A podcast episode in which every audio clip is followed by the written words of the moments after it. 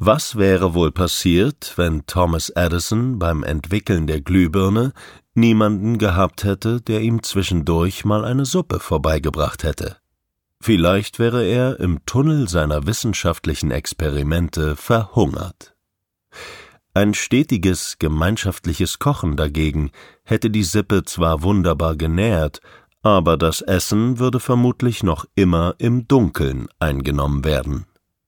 Alles in allem, etwas vereinfacht dargestellt, bildeten beide Typen eine wunderbare Kombination unterschiedlicher menschlicher Eigenschaften. Wahrscheinlich hat diese Konstellation sehr gut funktioniert und uns zum erfolgreichsten Tier in der Natur gemacht.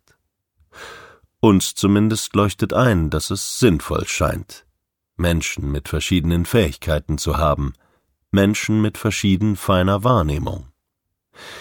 Diese Vielfalt vereint und dient der gemeinsamen Weiterentwicklung, wenn sie nicht ausgegrenzt oder bekämpft wird. Sie dient dann allen. Dazu allerdings braucht es offenbar verschiedene Lebensräume, unterschiedliche Rahmenbedingungen.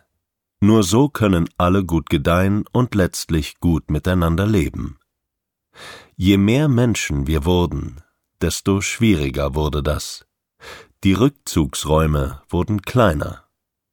In früheren Zeiten gab es gute Möglichkeiten, durch seine Berufswahl einer Überreizung zu entkommen. Man denke da an den Cowboy, der monatelang ziemlich frei mit sehr geringer sozialer Anforderung durch die Lande zog. Vielleicht ist der Trucker heute das moderne Pendant dazu. Auch mit Fähigkeiten im wissenschaftlichen oder musischen Bereich war es erlaubt, in den Rückzug zu gehen. Künstler, Erfinder und Gelehrte wurden anerkannt in diesem Bedürfnis der Ruhe. Der Gesellschaft schien irgendwie klar zu sein, dass dies notwendig ist. Was aber, wenn man kein Genie ist? Oder wenn es die gesellschaftliche Stellung nicht ermöglicht, sich Freiräume zu schaffen? Dann hat man zu funktionieren, muss der Gruppe dienlich sein. Für einige Menschen funktioniert das gut und ohne Probleme, für andere jedoch ganz und gar nicht. Darüber haben wir uns viele Gedanken gemacht, wenn wir mit Familien arbeiteten. Die Frage war, wie schon beschrieben, meist die gleiche. Warum funktioniert mein Kind nicht so, wie ich es erzogen habe und wie ich und auch die anderen es erwarten? Warum sprengt es die vorgegebenen und anerkannten gesellschaftlichen Rahmen? Wir haben uns Gedanken über die Wahrnehmung von Menschen gemacht, darüber, wie die Lebensbedingungen sind und ob diese tatsächlich passend sind.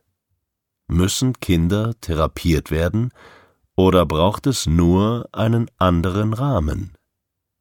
Wenn wir tatsächlich mit unserer ganz persönlichen Wahrnehmung und entsprechend vielen oder weniger Filtern im Gehirn geboren werden, dann kann doch nicht ein und derselbe Rahmen für alle passend sein, oder?